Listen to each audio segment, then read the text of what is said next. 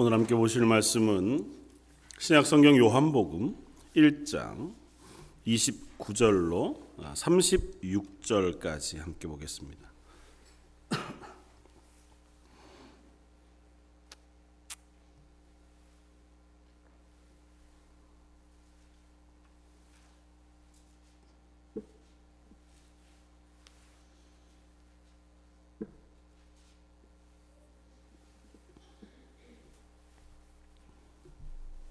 요한복음 1장 29절로 36절까지. 다 찾았으면 우리 한 목소리로 같이 한번 봉독하겠습니다. 이튿날 요한이 예수께서 자기에게 나아오심을 보고 이르되 보라 세상 죄를 지고 가는 하나님의 어린 양이로다. 내가 전에 말하기를 내 뒤에 오는 사람이 있는데 나보다 앞선 것은 그가 나보다 먼저 계심이라 한 것이 이 사람을 가리킴이라. 나도 그를 알지 못하였으나 내가 와서 물로 세례를 베푸는 것은 그를 이스라엘에 나타내려 함이라 아니라. 요한이 또 증언하여 이르되 내가 본매 성령이 비둘기 같이 하늘로부터 내려와서 그 위에 머물렀더라. 나도 그를 알지 못하였으나 나를 보내어 물로 세례를 베풀라 하신 그이가 나에게 말씀하시되 성령이 내려서 누구 위에든지 머무는 것을 보거든 그가 곧 성령으로 세례를 베푸는 이인 줄 알라 하셨기에 내가 보고 그가 하나님의 아들 이심을 증언하였노라 아니라 또 이튿날 요한이 자기 제자 중 두 사람과 함께 섰다가 예수께서 건의심을 보고 말하되 보라 하나님의 어린 양이로다. 어, 오늘은 요한복음 1장 29절 이하의 말씀을 가지고 하나님의 어린 양이라고 하는 어, 제목으로 함께 은혜를 나누고자 합니다. 어, 지난주에 세례 요한 이야기들을 우리가 함께 살펴보면서 어, 세례 요한은 스스로를 자기가 소개할 때 나는 아니다.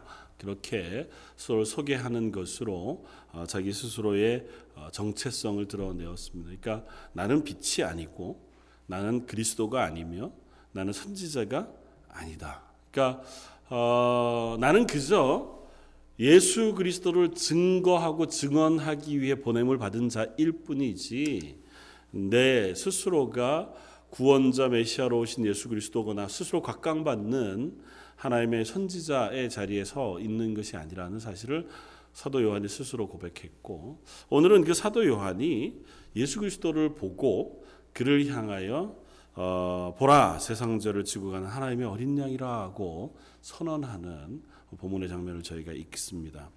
어, 이렇게 시작합니다. 이튿날, 그러니까 아마 뭐 세례 요한이 어, 자기에게와 너는 누구냐 이렇게 묻는 질문에 대해서 나는 아니다 그렇게 대답했던 그 대답 그 이튿날 그날 사건이 있고 나서 그 다음 날 굳이 요한복음 1장은 날짜들을 계산을 해요. 네. 그 다음 날, 그 이튿날, 뭐 그날 저녁 그리고 그 이튿날. 계속해서 그렇게 거듭 표현하는 것은 아마 창세기 1장을 염두에 두고 요한복음 1장이 쓰여지고 있기 때문일 것이라 생각이 되어집니다. 창세기 1장에 하나님께 천지를 창조하시고 저녁이 되며 아침이 되니 있는 첫째 날이더라. 그렇게 말씀하시고 또 둘째 날 창조를 마치시고 나서는 저녁이 되고 아침이 되니 이는 둘째 날이더라. 그렇게 말씀하시는. 그러니까 하루하루 하루 안식을 향해 그 하나님의 구원의 완성을 그 창조의 완성을 이루어 가시는 창세기 1장 모습처럼 태초에 그 말씀이 육신으로 오셔서 육신으로 오신 예수님께서 구원을 이루어 가는 장면을 마치 천지 창조하는 것처럼 그 이튿날 또 그 이튿날 그 이튿날 이렇게 설명함으로 처음에는 선포로 그분이 빛으로 오셨다고 하는 것과 그리고 그 빛으로 오신 예수님을 증언하는 사도 요한의 증언, 그리고 사도 요한의 증언을 받은 이들이 예수님의 제자가 되어지고 예수님에게 나와서 예수님이 메시아라고 고백하는 고백의 장면까지 계속 연결되어지고 있는 것으로 보아서 아마 그것 때문에 특별히 이튿날 이런 표현들을 쓰고 있다 생각이 되었습니다. 어쨌든 이튿날 이튿날 예수, 요한이 예수께서 자기에게 나아오심을 보시고 보고 이르되 보라 세상 죄를 지고 가는 하나님의 어린 양이로다. 세례 요한이 예수님이 세례 요한에게 세례를 받으시러 나오셨을 때 예수님을 보자 그 예수님을 보고 어, 고백한 고백이 이것입니다. 봐라. 이분이다 바로 이분이 바로 세상 죄를 지고 가는 어린 양이다 그렇게 선언했습니다. 그리고 뒤이어 나오는 설명을 보면 예수님의 머리 위에 비둘기의 형상과 같은 성령이 임하는 것을 세례 요한은 보았다 그렇게 씁니다. 그리고 누군가의 나도 모르지만 하나님께서 내 마음속에 혹은 세례 요한에게 말씀하셔서 누군가 그 머리 위에 성령이 임하시는 머무시는 것을 네가 보거든 그가 바로 성령으로 세례를 베푸실 구원자 메시아인 줄 알라고 말씀하신 말씀을 세례요한이 기억한 거죠. 그래서 바로 저분이다. 나는 아니고 바로 저분이 바로 하나님께서 메시아로 보내신 그분이시다라고 하는 사실을 오늘 사람들에게 선포하고 설명하고 있습니다. 그런데 선포하는 그 설명이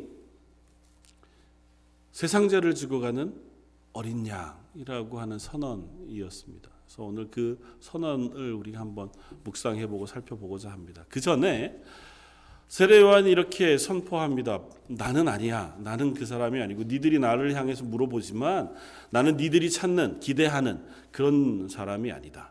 그 얘기하고 나서 그 다음 날 바로 이 사람이다. 아니 바로 이분이다라고 밝히 이야기합니다. 그리고 오늘 또 읽었던 것처럼 36절에도 보면 그 이튿날 또 이튿날 요한이 자기 제자 중두 사람과 함께 섰다가 예수님께서 건의심을 보고 말하되 또 뭐라고 얘기합니까? 보라 하나님의 어린 양이로다. 또 다시 한번 선언하거든요.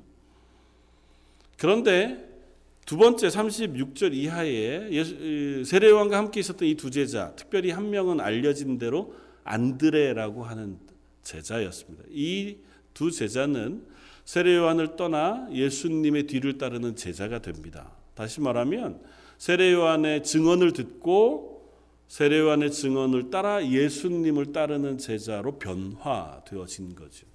그런데 나머지 대부분의 사람들, 특별히 어, 오늘 본문 앞에 나와 있었던 뭐 서기관들, 대제사장들이 보낸 사람들 혹은 레위인들, 바리새파 사람들, 그 사람들은 세례요한에게 와서 묻습니다. 네가 그냐? 네가 선지자냐? 네가 그 메시아냐? 그렇게 물어요. 묻기는 묻는데 세례요한이 이분이다라고 얘기하는 것에는 관심을 안 갖습니다. 이상하죠? 분명히 궁금해서 왔는데 세례요한이 나는 아니야라고 하는 말을 듣고 그 다음에는 더 이상 관심을 갖지 않습니다.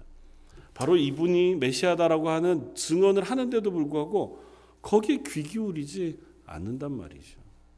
어떻게 보면 이것이 세상의 모습이고 우리의 연약한 모습 일 수밖에 없다. 그렇게 생각이 되었습니다. 왜냐하면 우리들은 예수 그리스도에 관심이 있는 게 아니라 인간은 기본적으로 그 외의 것들에 관심이 주로 많습니다. 오병이의 이적을 행하시고 나서 예수님을 따라온 사람들에게 너희가 나를 찾는 것은 너희가 나를 찾는 것은 다른 것 때문이 아니라 떡을 먹고 배불렀기 때문이라 그렇게 이야기하고 있는 것처럼 우리가 그리스도인으로 하나님을 섬기고 하나님을 믿고 말씀을 순종하고자 하는 그 첫 걸음에는 하나님을 향한 갈망, 그 구원에 대한 어떤 소망 때문에 예수님을 찾고 예수님을 만나고자 하는 마음이 생기는 것이 아니라 그 외의 것들에 훨씬 더 관심이 많은 거죠. 신비한 이적, 아니면 놀라운 기적, 아니면 우리들에게 눈앞에 보여지는 뭐 축복 뭐 이런 것들이 우리의 마음을 먼저 흔듭니다. 그리고 그게 없으면 아니면 그것이 희미해지면 바로 관심을 끊죠. 그보다 훨씬 더 중요한 생명에 관한 문제에 대하여 말씀하고 있는 말씀에 대해서는 그냥 이렇게 덮어둡니다. 그것이 우리의 관심을 끌지 못하는 예수님 당시에도 마찬가지였습니다. 예수님이 오셨어요. 하나님의 아들이라고 선포하고 심지어 세례 요한에게 와서 묻던 사람들이 세례 요한의 말을 들었음에도 불구하고 세례 요한 네가 메시아가 아니라면 관심이 끝.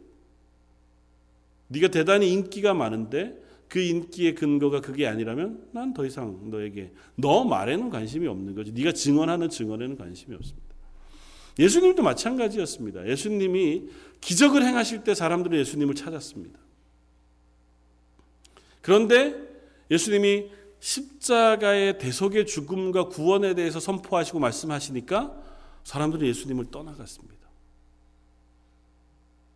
그러니까 예수님이 너희의 죄를 내가 대신 지고 십자가에 죽어야 할 것과 죽은 지 사흘 만에 내가 다시 살아나 부활의 첫 열매가 될 것에 대하여 설명하는 설명을 듣고 이스라엘 백성들은 너나 할 것 없이 예수님을 떠나갔다고 기록해요. 그들에게는 그 사실은 관심이 없는 겁니다. 예수님이 행하셨던 놀라운 가르침, 이적, 신비로운 기적 뭐 이런 것들은 관심이 있습니다.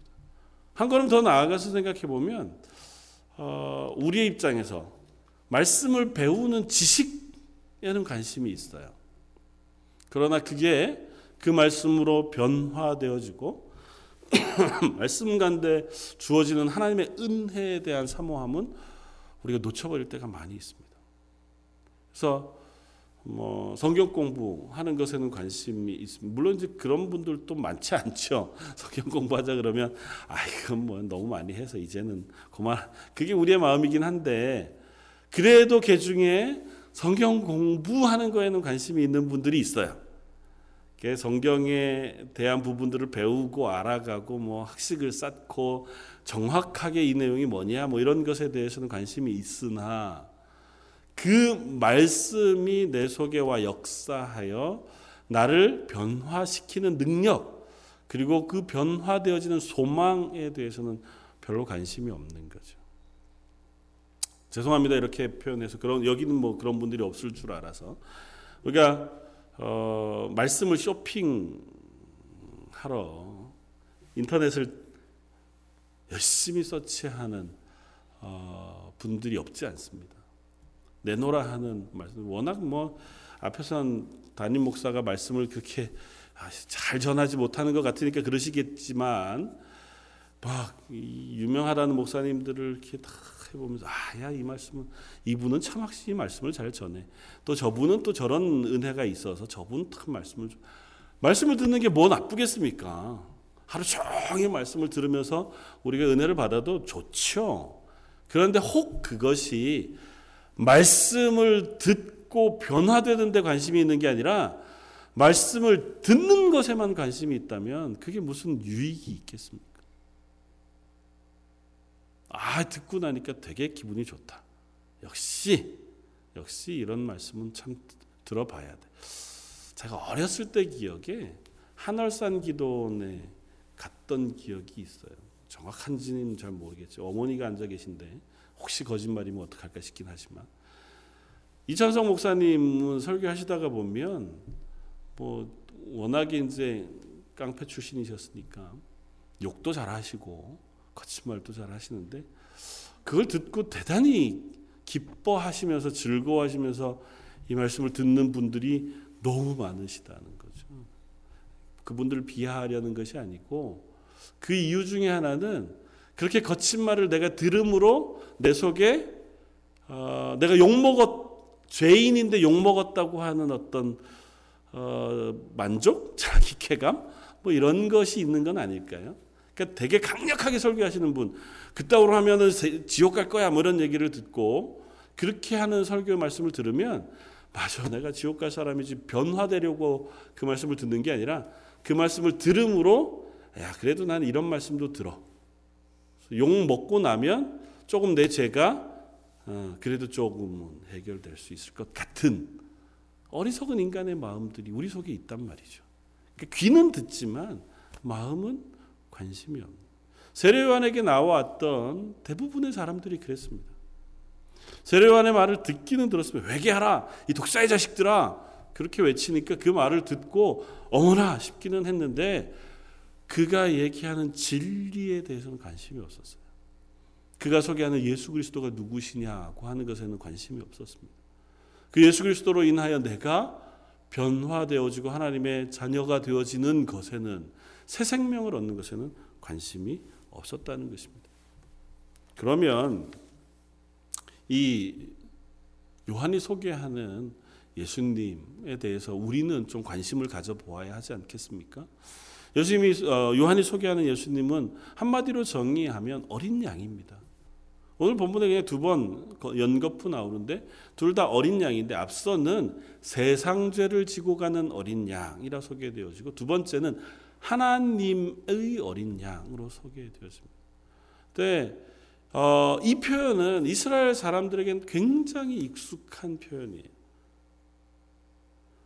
세상 죄를 지고 가는 어린 양 혹은 하나님의 어린 양, 하나님의 어린 양은 하나님이 보내신 혹은 하나님이 준비하신 어린 양이거든요. 하나님이 준비하신 어린 양 그러면 제일 먼저 떠오르는 이미지가 어디에 있습니까? 창세기 22장에 나오는 여호와 이레. 아브라함이 아들 이삭을 바치라고 하나님의 명령을 받고 모리아 산에 올라갑니다. 그래서 아들 이삭을 묶어놓고 번제단 위에 그를 잡아 하나님께 제사를 드리려고 할 때에 하나님의 사자가 그를 막아 그로 하여금 어, 이삭 대신에 하나님이 예비한 어린 양으로 제사할 것을 명하십니다. 그래서 하나님께서 어, 준비해 놓은 눈을 들어 살펴보니 한 숫양이 어, 뿌리 나무까지 걸려 있는 걸 보고 그를 잡아다가 하나님 앞에 아, 제사를 드립니다. 그러니까 이 하나님이 예비해 놓으신 이 숫양, 이 양은 바로 이삭을 대신하여 드려진 어린 양인 거죠. 그리고 이 산이 바로 나중에 예루살렘 성전이 세워지는 자리입니다. 그리고 그 성전에서 이 이삭을 대신하여 드려진 이 양의 이미지는 우리의 죄를 대신하여 죽으신 예수 그리스도를 예표해요.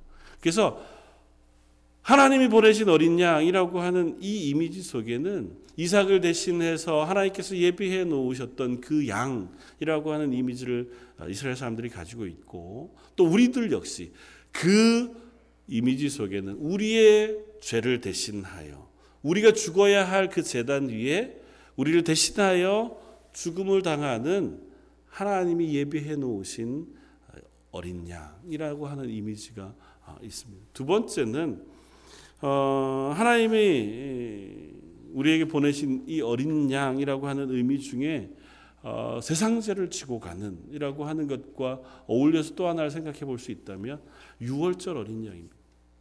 이스라엘이 출애굽할 때에 하나님께서 죽음의 사자들을 이 애굽 온 땅으로 보내셨습니다. 그리고 집과 집을 넘으시면서 그 집 안에 있는 모든 장자들을 죽이실 때에 이스라엘 백성들에게는 어린 양 하나를 잡아서 그 피를 문설주 임방에 바르도록 하셨고 그 어린 양의 피 때문에 하나님께서 그 집을 넘어가 그 집의 죽음을 면케 하시는 구원의 은혜를 베푸셨단 말이죠. 그래서 유월절은 하나님의 구원의 은혜를 경험하는 날인과 아울러 유월절의 가장 중요한 상징은 우리의 죄를 대신하여 죽는 어린 양의 생명입니다. 그러니까 이스라엘 백성에게 세상 죄를 지고 가는 어린 양 혹은 하나님이 보내신 어린 양이라고 하는 이미지 속엔 명확하게 내 죄를 대신하여 죽는 어린 양이라고 하는 이미지가 아주 강력하게 있는 거죠. 그러니까 예수님에게 보라 저가 바로 세상 죄를 지고 가는 어린 양이다라고 증언하면 그 말을 듣는 사람들 즉시 그 말을 통해서 우리 죄를 대신해서 죽음을 당하는 어린 양의 이미지를 떠올린단 말이죠. 6월절 전날 반면 그들이 준비하여 잡던 어린 양. 그래서 우리의 죄를 속하고 우리 죄를 대신하여 죽임을 당하는 그 어린 양의 이미지를 또 올린단 말이죠. 또 하나 중요한 어린 양은 아니지만 어린 양이라고 하는 이미지 속에 나타내 있는 또 하나의 이미지는 레위기 16장에서 소개하고 있는 대속죄일과 관계되어진 어, 것입니다. 1년에 한 차례 이스라엘은 대속죄일이라고 하는 날을 지킵니다.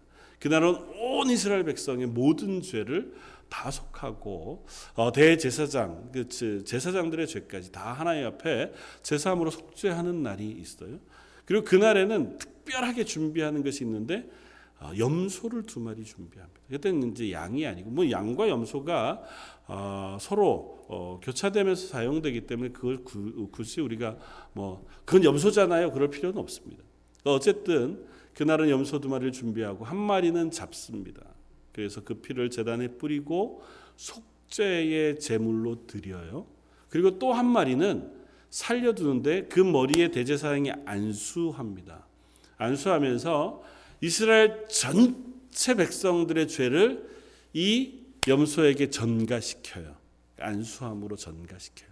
그리고 그 염소를 끌고 광야 사막 한가운데 사람이 없는 그곳으로 끌고 가서 그곳에 놓아둡니다. 그러니까 되돌아올 수도 없고 그곳에서 살아갈 수도 없도록. 그래서 그 양을 아사셀의 염소라고 하는 명칭으로 부르는데 그 양의 이미지 가운데 바로 세상죄를 지고 가는 어린 양이라고 하는 이미지가 있는 겁니다. 그는 죽습니다. 필경은. 사막 한가운데 염소 한 마리 끌어다 놓으면 죽겠죠. 오랫동안. 물론 고통을 당하고 물이 없어서 뜨거운 것 가운데 자기 혼자 길을 가다가 죽겠죠. 그런데 그 죽음이 바로 뭐냐 하면 우리의 모든 죄를 그 등에 어깨에 짊어지고 그 죽음의 길을 향해서 걸어가고 있는 그 염소의 이미지. 그것을 통해서 그 염소를 바라보면서 이스라엘 백성은 어떤 고백을 하는 거냐면 우리가 저와 같이 생명 없는 곳에서 도무지 살아날 가능성이 없는 곳.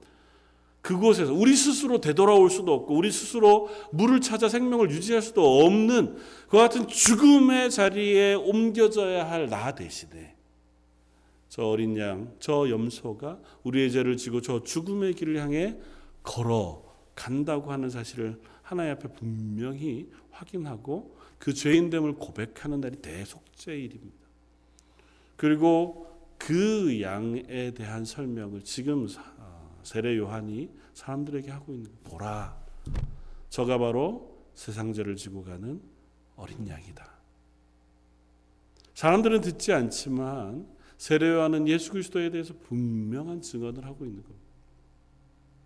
이분이 바로 이분이 바로 우리의 죄를 지고 마치 저 사막 한가운데로 끌려가 죽음을 당하는 아사셀의 염소와 같고 유월절 어린 양과 같이 우리의 죄를 다 쓰고 죽임을 당함으로 대신 우리의 생명이 살림을 받는 그와 같은 분이 바로 이분이시다라고 하는 사실을 얘기하고 있는 겁니다. 그런데 그냥 죄를 속하는 수동적인 의미로서 예수님이 그냥 어, 세상 죄를 지고 가는 어린 양이라고 소개되어지지만은 않습니다. 예수님이 이 양의 성품을 통하여 혹은 양의 고난을 통하여 어, 예수님을 설명하는 성경의 본문, 성경 처음부터 뭐 선지서부터 계시록까지 이 어린 양 대신 예수님에 대한 설명을 누차 하고 있습니다. 그 가운데에 나타난 예수님의 사역, 구원, 성품들을 우리가 살펴보면 그냥 힘이 없어서 하는 수 없이 죽임을 당하는 어린 양은 아니에요. 이사야서 53장 본문에 보면 어, 이렇게 했습니다. 이사야 53장 6절 우리는 다 양 같아서 그릇 행하며 각기 제 길로 갔거든 여호와께서는 우리 무리의 죄악을 그에게 담당시키셨도다. 그가 곤욕을 당하여 괴로울 때에도 그 입을 열지 아니하였으며 마치 도수장으로 끌려가는 어린 양과 털 깎는 자 앞에 잠잠한 양 같이 그 입을 열지 아니하였도다. 예수님을 어린 양으로 소개합니다. 그런데 그분이 우리 마치 양 같은 우리를 대신하여 도살장에 끌려가는 어린 양의 모습을 해요. 그런데 우리는 어떤 양이냐 하면 그릇 행하는 양이에요. 자기 마음대로 움직이는 양입니다. 주인의 말을 듣지 않고 자기 가고 싶은 대로 가고 자기 행하고 싶은 대로 행하는 양이에요. 소개를 그렇게 합니다. 우리는 다 양 같아서 그릇 행하여 각기 제 길로 갔거든. 그런데 예수님은 어떤 양이시냐 하면 그 죄를 다 지시고도 마치 도수장에 끌려가는 어린 양과 같이 잠잠해요. 자기 길로 가시되 그 길이 죽임을 당함에도 불구하고 반항하지 않고 거부하지 않으 하시는 그 길을 가요. 입을 열어 그것을 억울함을 토로하지 아니하시고 그저 자기에 맡겨진 그 길을 기쁨과 감사함으로 걸어가신다는 거죠. 그래서 이사야서는 그 예수 그리스도를 고난 받는 하나님의 종 여호와의 고난 받는 종이라고 소개합니다. 그 고난 받는 이유는 단 하나예요. 우리가 각기 그릇 행하여 제 길로 갔기 때문에 그 고난을 대신 예수님께서 받으시는 겁니다. 근데 만약에 예수님이 그 고난을 받으실 때에 그것을 거부하시거나 억울해 하신다면 그것이 우리의 대속, 우리의 속죄를 하는 모습이기는 어렵잖아요. 우리의 죄를 속하시기 때문에 예수님은 조용히 그 길을 가시는 겁니다. 우리의 죄를 대속하시는 분이시기 때문에 하나님의 그 전능하시고 대단한 능력을 스스로 누르시고 계시는 것입니다. 예수님을 끌고 가는 로마 군병들 그리고 예수님에게 십자가를 지고 채찍질을 하며 머리에 가시관을 씌우고 온몸에 징이 달린 채찍으로 온몸을 회초리 뭐 채찍질하는 그들 앞에서 예수님이 그들을 반격하지 않으시고 그것에 대응하시지 않습니다. 왜 예수님이 그때 하나님으로서의 능력이 없었느냐 그렇지 않으시잖아요. 바로 그 사건 전에 예수님께서 죽었던 나사로를 살리셨습니다. 병든 자들도 낫게 하셨고 사람의 속마음을 꿰뚫어 아시는 분이 예수님이셨어요. 심지어 베드로의 칼에 떨어진 기 말고의 기를 그 귀에 붙여 주셔서 낫게 하시는 분도 예수님이셨습니다. 그 예수님이 왜 그 고난을 기꺼이 당하시겠습니까? 채찍질하는 그 사람들 앞에 그거 얼마든지 피하실 수 있지 않았겠어요? 오 십자가를 어깨에 지고 왜 비틀비틀 쓰러지시면서 괴로워하시며 지금도 비아돌로로사라고 명명되어진 예수님이 십자가를 지고 가신 길을 보면 예수님이 쓰러지셨던 일곱 군데에 이렇게 기념비를 세워두고 교회를 세워두고 그렇게 해놓았습니다. 그러니까 그만큼 힘겨운 모습으로 그 길을 걸어가셨는데 예수님 그러지 않으셔도 되는 분이란 말이죠. 전능하신 하나님이시잖아요. 그런데 그 전능하심을 우리를 위한 죄속, 대속을 위하여 스스로 억누르고 계시다는 겁니다. 마치 도살장에 끌려가는 어린 양이 잠잠한 것 같이. 당신의 능력 그 모든 것들을 내려놓고 온전히 우리의 죄만을 지시고 대속의 죽음을 지시기 위하여 걸어가시는 예수님에 대한 표현을 세상 죄를 지고 가는 어린 양, 고난받는 여호와의 종, 도수장에 끌려가나 잠잠한 어린 양의 이미지로 우리들에게 설명하고 계시다고 하는 것입니다. 우리의 죄악을 지기 위해서이고 또 그것을 위하여 스스로 그 길을 온전하게 걸어가신 예수님의 모습을 우리가 이 사실을 통해서 확인할 수 있습니다. 그러면 예수님이 그 길을 걸어가신 것으로만 끝났느냐? 그렇지 않습니다. 예수님이 그냥 그렇게 걸어가시고 끝난 것이었다면 아 예수님 이전에는 능력이 있었는데 그때 능력이 없으셨나 보다 아니면 그것을 잃어버리셨나 보다 생각할 수 있, 겠지만 성경은 예수님을 그렇게 설명하고 끝내지 않습니다. 요한계시록 5장에 가면 다시 한번 어린 양에 대한 설명 우리가 볼 수 있습니다. 이미 뭐 요한계시록 우리가 살펴볼 동안에 다 살펴보았던 말씀이기는 하지만 다시 한번 보면 온 세상을 향하여 어, 하나님의 심판 그리고 그 마지막 구원에 대한 어, 책을 어, 사도 요한이 봅니다. 그런데 그게 봉인이 되어 있어요. 그런데 이 세상에 어느 누구도 그 인봉을 풀 자가 없어요. 그러니까 사도 요한이 통곡하면서 울면서 말합니다. 아, 이것이 풀리지 않으면 하나님의 계획, 하나님의 심판 그것이 이루어지지 않는 것 아니겠습니까? 그때 장로 하나가 이 사도 요한에게 와서 울지 말라 말씀하면서 이렇게 설명합니다. 유다의 지파의 사자 다윗의 뿌리가 이기였으니 그가 이 책과 그 일곱 인을 떼실 것이다. 유다의 사자. 유다의 사자는 유다 지파의 상징이자 왕권을 가지신 전능하신 분, 그분을 소개하는 상징이 사자와 같이 대단한 능력을 가지시고 왕으로서 오시는 분. 그래서 이것에 착안해서 뭐 나니아 연대기라고 하는 그 소설과 영화 아, 우리가 뭐 어린 자녀들 잘 알지만 그곳에 보면 아슬란이라고 하는 왕이 나와요. 근데 그 왕을 사자의 형상으로 그리고 있습니다. 그 소설을 쓴 사람이 바로 기독교적인 마인드를 가지고 그 글을 쓰고 있기 때문인데요.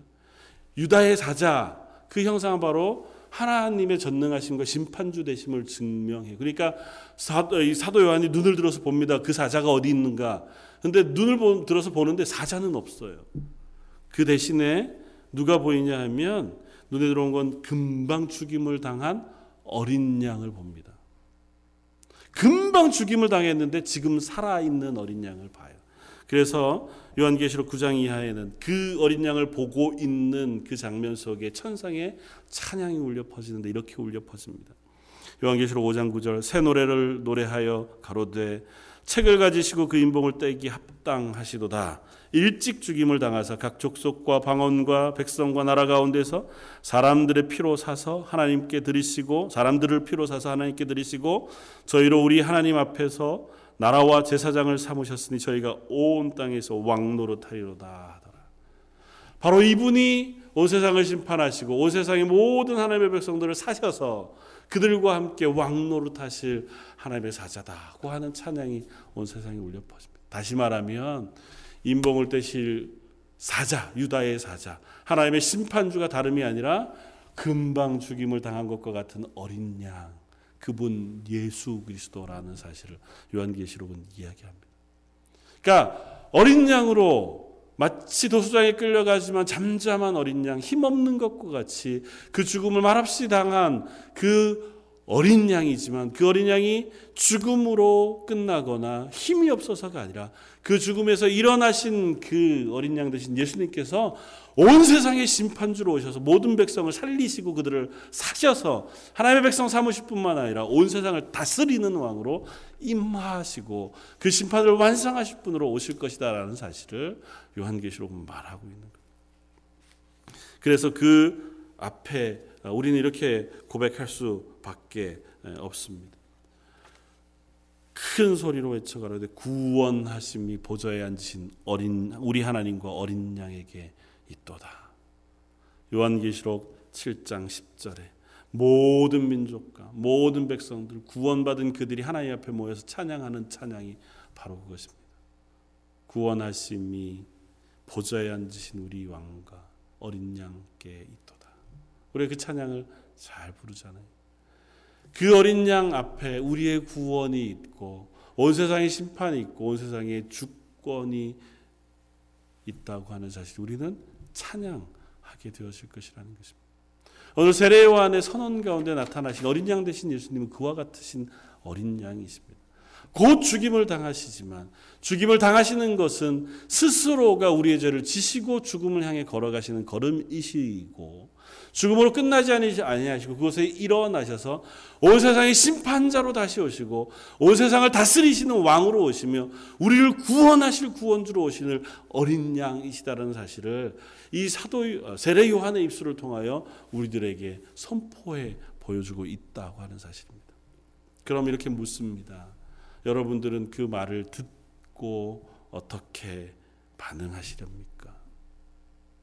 세례요한에게 나왔던 수많은 사람들, 세례요한의 증언을 들었으나 관심 없고 되돌아갔던 사람들, 세례요한이 누군가 네가 외치는 그 외침 무엇이냐에만 관심이 있었지 우리 생명을 구원하시는 예수 그리스도에 대하여 전혀 관심이 없었던 사람들과 같이 우리도 그저 그것에 관심 없이 지나가는 사람들이냐? 아니면 우리들은 이미 그 예수 그리스도로 인하여 구원받은 하나님의 사람들이어서 그 예수 그리스도로 우리에게 허락하신 구원의 은혜, 그 성령의 충만한 은혜 가운데 있는 사람인 것을 우리가 고백할 것이냐는 것입니다.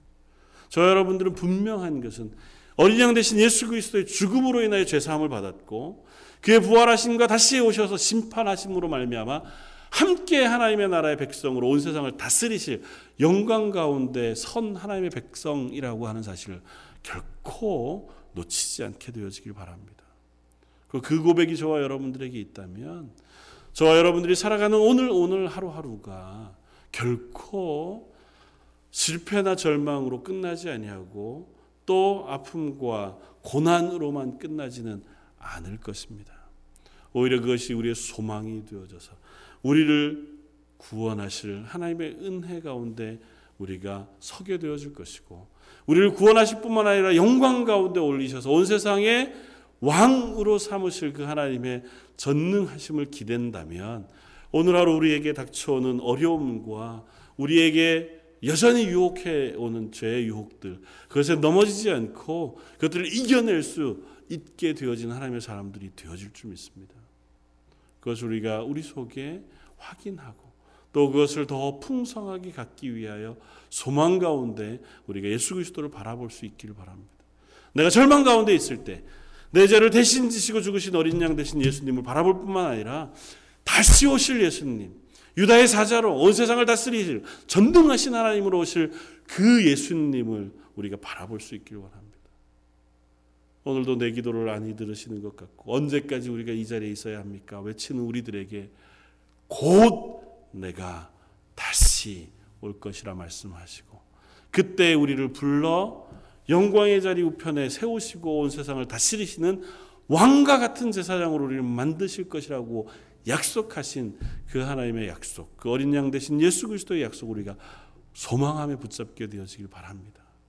아울러 그분이 오늘도 나를 위하여 십자가를 지시고 죽으셨다는 사실을 기억함으로 내 죄악의 연약함들을 하나님 앞에 내려놓고 하나님 더 이상 저희가 죄에 실패하고 절망하여 넘어지는 것이 아니라 죄 사함 받은 기쁨과 감격 가운데 설 수 있게 해 주십시오. 그래서 결국에는 하나님께서 어린 양에게 부으셨던 능력과 부와 그 영광을 저희들에게도 허락해 주십시오. 그렇게 기도하고 그것을 누릴 수 있는 저와 여러분들 되시기를 주님의 이름으로 축원을 드립니다. 같이 한번 기도하겠습니다. 보좌에 앉으신 우리 하나님과 어린 양에게 우리의 구원이 있음을 고백합니다. 그 어린 양 되신 예수님께서 이미 이 땅에 오셔서 말 없이 우리의 모든 죄를 지시고 세상 죄를 지고 죽음에 넘기우시는 그 어린 양이 되셨고 그 죽음으로 인하여 우리의 모든 죄를 속하여 주셨음을 저희가 믿습니다. 하나님 그 믿음 가운데 저희가 서게 하여 주옵소서. 그 하나님이 우리의 하나님 되심과 다시 오실 전능하신 하나님인 것을 우리의 마음속에 신실하게 믿음으로 그것이 우리의 소망이 되게 하시고 우리의 능력이 되게 하시고 우리의 기쁨이 되게 하여 주옵소서. 오늘 말씀 예수님 이름으로 기도드립니다. 아멘.